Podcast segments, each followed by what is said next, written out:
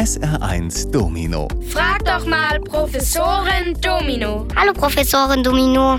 Warum sagt man eigentlich, dass jemand die Arschkarte zieht, wenn er irgendwie Pech hat? Ups, solche Wörter hier am frühen Morgen. Aber gut, wir beantworten ja jede Frage, die ihr habt.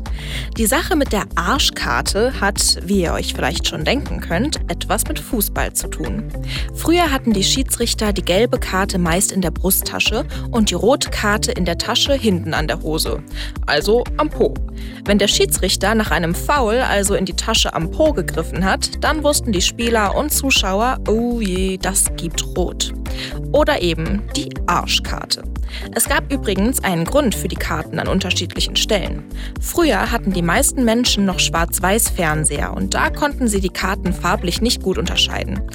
Hat man jedoch gesehen, von wo der Schiri die Karte zückt, dann wusste man sofort, ob sie gelb oder rot war. SR1 Domino. Frag doch mal Professorin Domino. Hallo Professorin Domino.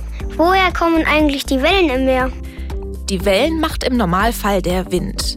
Der weht über das offene Meer und ist dabei ziemlich schnell. Schneller Wind bedeutet, dass der Wind ziemlich viel Energie hat.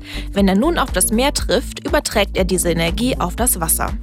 Die winzig kleinen Teile im Wasser, man sagt dazu auch Wassermoleküle, geraten dadurch in Bewegung und sorgen dafür, dass das Wasser sich auftürmt. Diese Bewegung breitet sich dann wellenförmig aus. So wie wenn du einen Stein ins Wasser wirfst. Nur, dass die Wellen, die der Wind erzeugt, höher werden.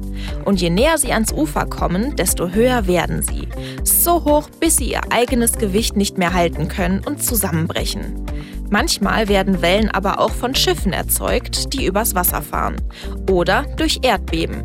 Dann können besonders hohe und gefährliche Wellen entstehen, die sogenannten Tsunamis. SR1 Domino. Frag doch mal Professorin Domino. Hallo Professorin Domino.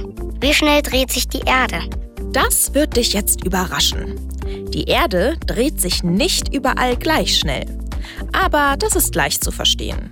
Schau dir einmal ein Windrad an. In der Mitte bewegt es sich gar nicht und je weiter du nach außen an seine Flügel schaust, desto schneller drehen die sich. So ähnlich ist das mit der Erde.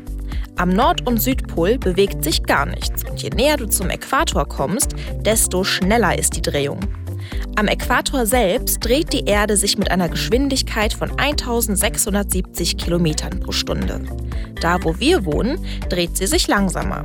Da sind es noch in etwa 1000 Kilometer pro Stunde.